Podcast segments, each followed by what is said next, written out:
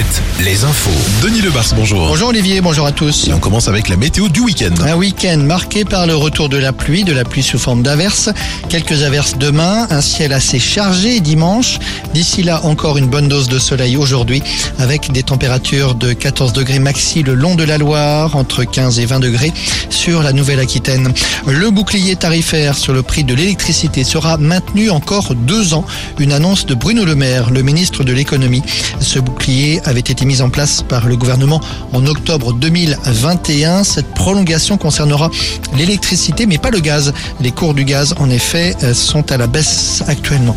L'immobilier, le crédit coûte de plus en plus cher. Pour la première fois depuis 2014 et donc depuis près de 10 ans, le taux moyen du crédit a passé la barre des 3% au mois de mars. Sur des prêts à 25 ans, les taux moyens atteignent même les 3,65%. Une hausse que l'on doit bien sûr à l'inflation. 28 milliards d'euros, c'est le chiffre d'affaires de Lactalis en 2022. Le géant mayennais a publié ses chiffres hier avec 28 milliards. Lactalis devient le numéro un français de l'agroalimentaire devant Danone, connu en France à travers de nombreuses marques de produits laitiers. Le groupe est présent aussi dans une cinquantaine de pays différents avec au total 270 sites de production. Football, le duel des extrêmes au stade Raymond Coppa ce soir. Angers contre le PSG.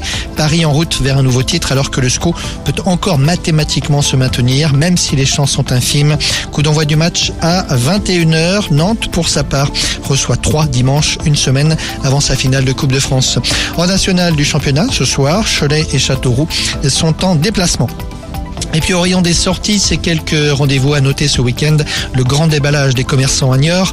Dans le même registre, le retour de la grande braderie à Châtellerault. Le végétal au Hara à découvrir tout le week-end à La Roche-sur-Yon. Sans oublier la foire d'Angers et le défilé nocturne du carnaval de Cholet demain soir.